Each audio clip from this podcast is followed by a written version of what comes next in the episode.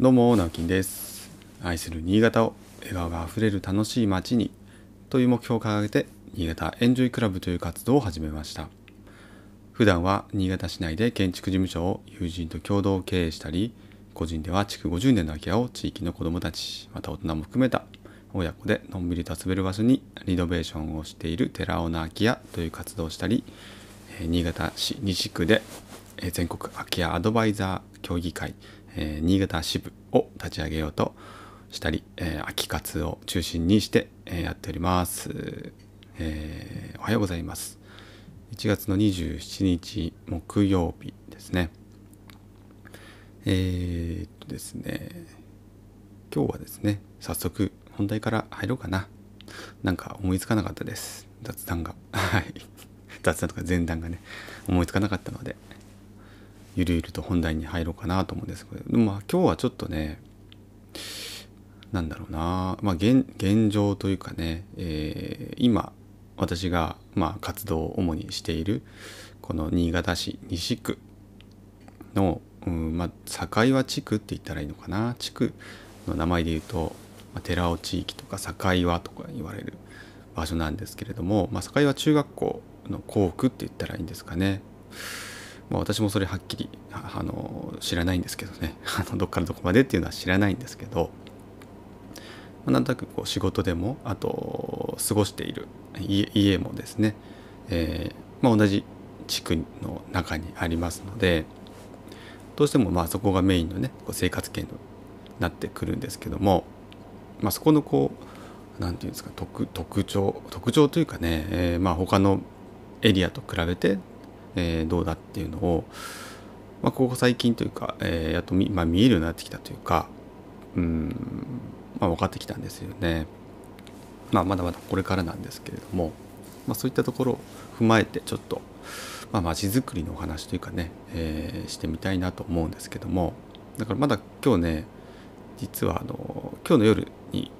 ちょっとこう有志が集まってその話をしてくるんですね、まあ、それもあってちょっと自分の頭の中をね整理しておきたいなっていうのもあるので今日はまだあの整理された話をするわけじゃなくて、うん、こんな感じだよなっていうのを独り言のように話をしてみたいと思います。まあでも同じような地域はもしかしたらあるのかもしれないですね今。でですねまあやっぱりここの町でね、えー、暮らしていてで私は、えっと、魚沼市出身なので新潟県同じ県内ですけども、まあ、全く違う地域なんですね。えー、っと専門学校でですね高校卒業して専門学校に入学するために新潟市にまあ上と言ってもいいと思いますけど、えー、都会に出てきたわけです田舎者がですね都会に出てきてはやもう十何年ですか17年18年とかですかね。あもっとか。今38ですから。18で19ですからね。もう19年かぐらいになる。20年近いってことですね。だからあのもう、えーと、と新潟市で過ごした時間の方が長くなってるわけですね。でまあその時は、えーと、専門学校というのは今の地域にはないなかったので、えー、また中央区という違う区の全然違うエリアで過ごしていたのでまたちょっと違うんですけども、えー、でまあ就職をして専門学校3年通って就職をしてその時にまた引っ越しをしたんですけどそのタイミングで西区に来ましたね。西区に来て、えー、東区の会社に勤めるというなんか変なことをしたんですけどもまあでも生活エリアはやっぱ西区だったんですね。でそこからまあ結婚をして、えー、今のところに、まあ、妻の実家だったところ、まあ、まだいまだに実家ではありますけどね生まれ育った実家家を一応こう受け継いだ形ですかね妻が、うんまあ、引き継いだ形で我私たちの家族だけで今住まわせてもらっているという状況ですね。でまあ3年前に今の会社に、えーまあ、入りまして事業事業承継を行って、えー、今本当に生活エリアってこの辺なんですけどもだからちょっと昔から知ってるわけでも全くなくて本当にここそうですね566年ぐらいなのかなこのエリアで本当に過ごし始めたのがそのぐらいなんですね。で、えーとまあ、駅も割と近い JR の駅も近いんですが歩いて8分ぐらいかな家家はですよねそのまずねやっぱ駅前に何もない感じはありますよね。うんと特に商店街があるわけでもなく、まあ、そもそもその西区っていう地域は割とその新しい町なんですね、えー、新潟市のいろんな地域に比べて東区っていうのは、えーまあ、山形に割とちょっと山形寄りの方上の方なんですけども地図でいうと。そっちはあのどちらかというとちょっと古い地域でもともとあったりしたんですねあと中央区と呼ばれるところとか、まあ、古町なんか呼ばれるところはですね、えーまあ、新潟のその中心地と呼ばれていました今はちょっとこう廃れてしま 若干廃れてしまったんですけども、まあ、磐梯とか古町とかっていうすごく古町で、まあ、名前がもう古いって入ってますから、まあ、歴史ある町だったりするんですね。でそういうところと比べて、まあ、西区っていうのは、まあ、割と新しい、まあ、新興住宅地って言ったらあれですけど、え、その後にできてきた町なんですね基本的には。まあ、あの全部が全部そうではないんですけれども、うん、まあこの今の境場地域を飛び越して内野と呼ばれる、まあ、これも隣の地域って言ったらいいんですかね、まあ、周辺地域なんですけど、えー、その辺りは、まあ、新潟の駅のその中心地から離れるんですけども、えー、実はこう宿場町として、えー、宿がいっぱいあったりとかしてまあそれに付随して飲み屋さんがあったりとかっていう、まあ、商店街が実はあるんですねうちのっていうのは商店街があるんですねなので、えーと、今もその名残っていうのはあってもちろんシャッター街とかにはなってるんですけどもまあこう新しい人がですねポツンとその空いてた店舗を借りて新しいお店始めたりとか、えー、まあまあその若い方もちょこちょこ入ってきたりしているんですね。で私も以前参加してたんですけどうちののワーキングチームって言って、まあ、今ちょっとやってるかどうか私は把握してないんですが、え、まあその興味のある街づくりとかねそのうちののなんか街に興味がある人が集まって、えー、まあ、何かこう話をする。まあ、会議とまではいかないんですけどなんかちょっとワークショップするとか、まあ、定期的にそんなことをやっていたんですね。でそういうのはいいなと思って見ておりました。やっぱりその特にやっぱうちのと比べると境川とか寺尾地域っていうと本当に特色がまあないっていうのが特色でで商店街がないんですよねそもそも、えー、結構開発を、まあいや開発されてきたような町なのでそんなに歴史がこう古くない、えー、まあまあもちろんその駅だったりとかな昔のね名残っていうのある部分もあるんですけども、まあ、道路の拡張工事だったりとか、えー、基本的にはそういったことで開発行為を行ってきたので、まあ、昔ながらの商店街お店がこう並ぶねうんストリートみたいなのっていうのはないんですよね。やっぱそこって結構その街づくりにとっては大きくてやっぱり商店街があるってその、まあ、たとえねシャッター街だとしてもやっぱこう集まって商店街って集まってるじゃないですかお店が集まって、まあ、密集してその街を形成しているのでそれができないっていうのは結構その、まあ、メリットもデメリットもあるんですけどデメリット大きいなと思うんですよね。最近本当に思うのがえあるねお店多分飲食店とかえ、まあ、物販でもいいですよね何か個人でお店をやるってなった時にやっぱりその一つのお店でなんかこう頑張るっていうのは結構大変っていうか厳しいんですよね。まあまあ昔からそうだったかもしれないんですけど特に特に最近そう思います。やっぱりコロナになってからかもしれないんですけどもうその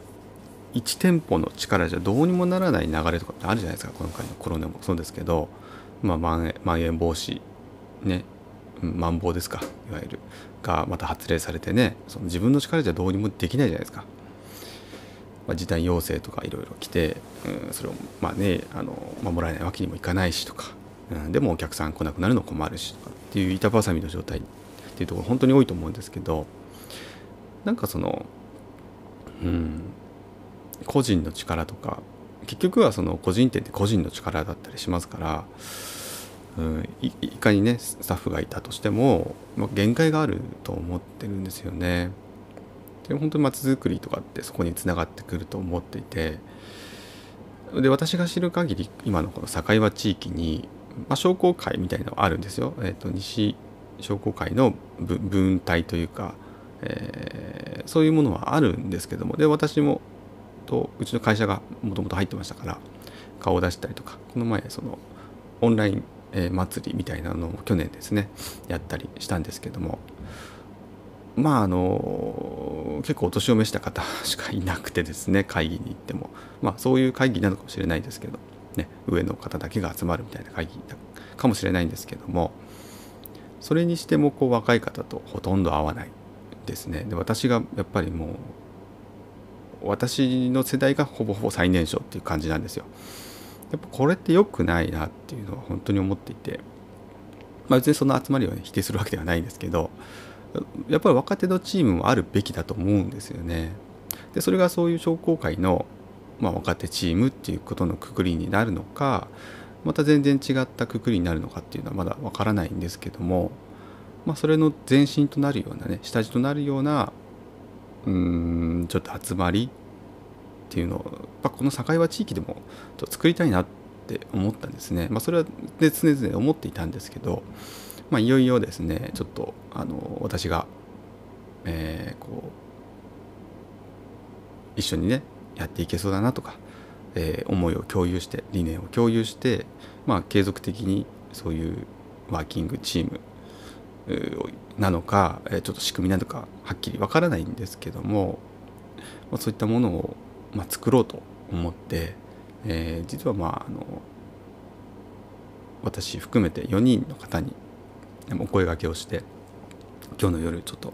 集まってあのミーティングをするんですけどもまあねどんな風に話が転がるかわからないんです。で私が知らないだけで、まあ、この地域を含めたなんかそういう若手のチームあるよってことであれば、まあ、そこに合流させてもらうってこともありですしいやないなっていうことであれば、まあ、自分たちでじゃあそういうのも作ろうかという形になると思うんですけれども、まあ、これはねまたちょっと仕事とは違います。えーまあ、今何て言うかね、まあ、個人活動市民活動っていうところから始まると思うんですけれどもまあなんかね、えー、やっぱりこうなんかしたいなとか地域のためにとか地域の子どものためにとか思ってる方もいると思うんですよね。まあ、そういった力をこうちゃんと活かせるような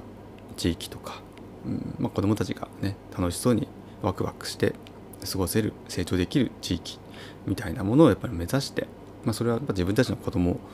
もいますから、まあ、すごく今興味があります。これから長男が小学校に入りますしもっともっとこう多分地域に関わっていくと思うんですけどもまあそのタイミングでね何かやっぱり思っていることはちょっとやった方がいいなというふうにやっぱ思ったのでうん、お声がけをさせてもらって今、えー、それもちょっと始まりつつあるということですね。まあ今日は本当にそんな話をして、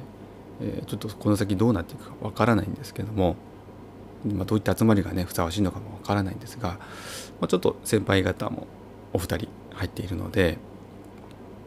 まあ、そういった経験もあるでしょうし他のまたいろんなところに所属されている方も一人いらっしゃいますので。うんなんかどういったものがふさわしいのかなとか話をしていきたいなと思います。はい、ちょっとね今日はなんてこうテーマをつけたらわからないんですが ま歴史がない町にをどう町づくりしていくかみたいな話ですねこれって結構今あるあるなんじゃないかなと思います歴史があったらその歴史に紐づいた活動していけばいいんですけどその取っかかりがないと結構大変なんですよね。どうしようかな。どうすればいいですかね。教えてください。なんかそんな活動されてるからいたいたらね是非ちょっとなんか情報交換したいです。他の地域で。似たような状況だよっていう方いらっしゃいましたらなんかあのコメント何なんか何なりください。はい是非ちょっとねまちづくりの情報交換していきたいと思います。ということで今日も一日張り切ってお仕事頑張りましょう。それではまた。バイバイ。